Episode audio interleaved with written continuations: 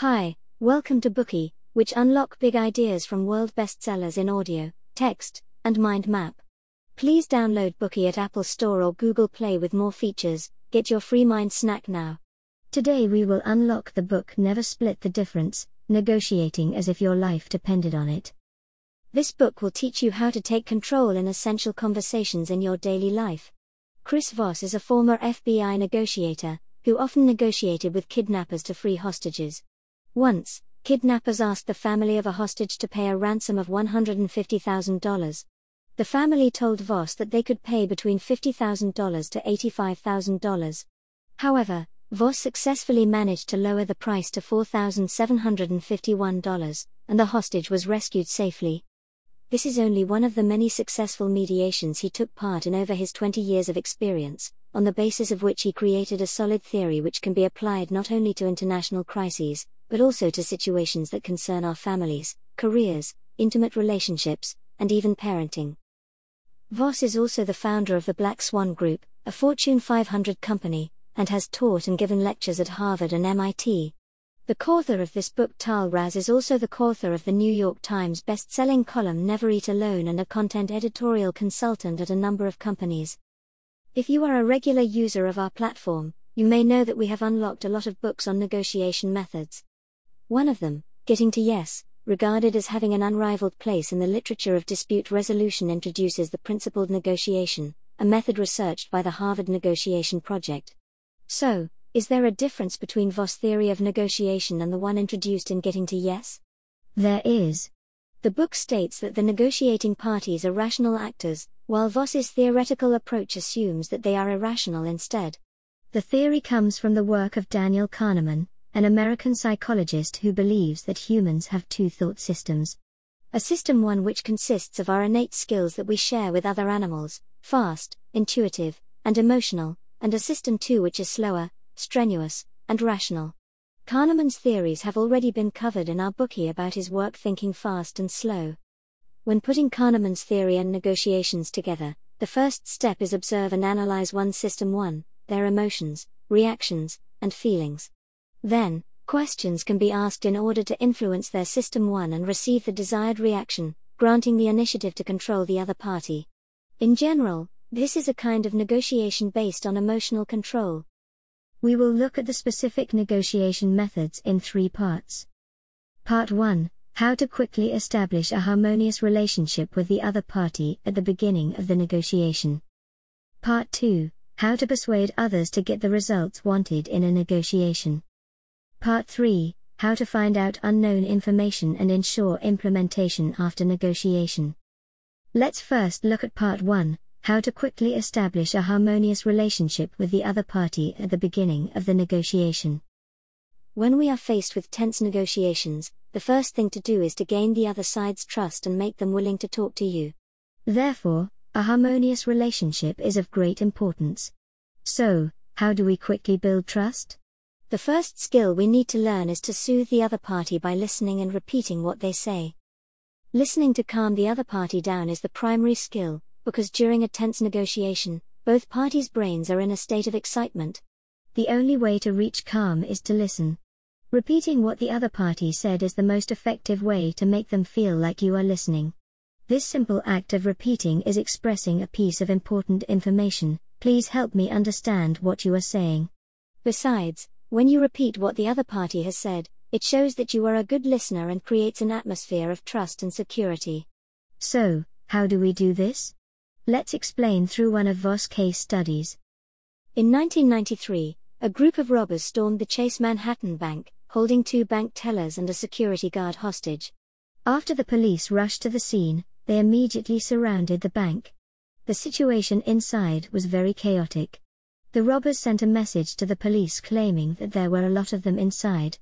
The police had no idea what was going on inside the bank. However, they discovered a suspicious looking car nearby. They suspected that the robbers owned the car, but no one knew exactly what was going on. Voss arrived on the scene. When he was on the phone with the robbers, most of what he did was just repeat their words. For example, Voss wanted to ask about the owner of the blue gray van outside to find out more about the number of robbers. So, he asked them, We've been able to get a handle on the owners of all of the vehicles except this one in particular. Do you know anything about it? The robber said the other vehicle's not out there because you guys chased my driver away. We chased your driver away? Voss mirrored. Well, when he seen the police he cut, the robber replied. We don't know anything about this guy, is he the one who was driving the van? Voss asked. Repeating the robber's words led to further questioning. Eventually, the robber inadvertently revealed more to Voss than the police had previously known. You may think it's weird to repeat conversations, but there's a theory behind it. It's called isopraxism in psychology, and it's an unconscious behavior in animals, including us humans. When repetition begins, both parties become closely connected and keep the same pace, thus creating a harmonious relationship that leads to trust. There is a profound biological principle behind it we are afraid of being different, and we tend to seek out the same. Therefore, Consciously repeating words is the art of continually emphasizing similarities between the two parties. This is an effective way to build communication and trust with strangers. We have covered the first negotiation technique, which is to calm down the other party by listening and repeating what they say. Let's now go to the second tip. Using the late night FM DJ voice to catch the other party off guard. In the case mentioned just now, the police talked on the phone with the robber for a long time before Voss showed up. Voss arrived to pick up the robber's call, and the voice of a stranger alerted the robber immediately. However, Voss still successfully eased the robber's mind and continued to carry out the negotiation. Besides the content of what he was saying, his voice and tone were also important factors to make the robber trust him. Most of us have heard the voice of a late night FM DJ. They often use a downward inflecting tone of voice. The voice is soft, warm, assuring, and it sounds calm and rational. When the robber asked Voss why he wasn't speaking to the same man anymore, Voss didn't answer the question directly. Instead, Voss spoke to the robber with the late night FM DJ voice Joe's gone, this is Chris, you're talking to me now. Each of us sends signals to the people around us all the time. The brain not only responds to the other party's actions, but also senses the other party's emotions through their voice, just as we can sense whether the other person is smiling or being angry when we answer the phone. When we send out signals of warmth and acceptance through our voice, the conversation flows smoothly. This is why when we negotiate, it's very important to control our voice. Voss used the two techniques mentioned to gain the robbers' trust, and had an in depth conversation with them. In the end, the two robbers did not shoot anyone. Instead, they all came out and surrendered. In addition to the two techniques mentioned, there is a third one for quickly gaining the other party's trust early in the negotiation that is labeling their pain. This method, which consists in expressing the pain of the other party, employs tactical empathy to gain insight into the other's ideas and put them into words, building trust between them and the negotiator. In 1998, Voss took on another case. Three fugitives were surrounded by snipers in a building in Harlem, New York. The police was engaged in a standoff with them, and was hesitant to take any action as it knew they were heavily armed. The standoff went on for six hours. Voss rushed to the scene and tried to negotiate, but found that the fugitives inside the building weren't talking to him at all. He couldn't repeat what they said, and none of the techniques mentioned earlier worked. So, what did he do? In that moment, Voss said, it looks like you don't want to come out, it seems like you worry that if you open the door, we'll come in with guns blazing. It looks like you don't want to go back to jail. See, Voss used empathy to identify their feelings and to get them speak out loud, giving the other party respect. Empathy isn't about being nice or agreeing with others. It's about understanding what they mean by what they do and what forces can change them.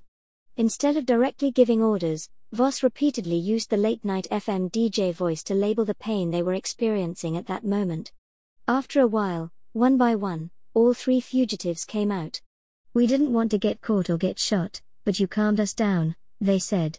We finally believed you wouldn't go away, so we just came out. So, how do we identify the other part's emotion in negotiation? Conversations can start off with phrases like it looks like, it sounds like, it seems like.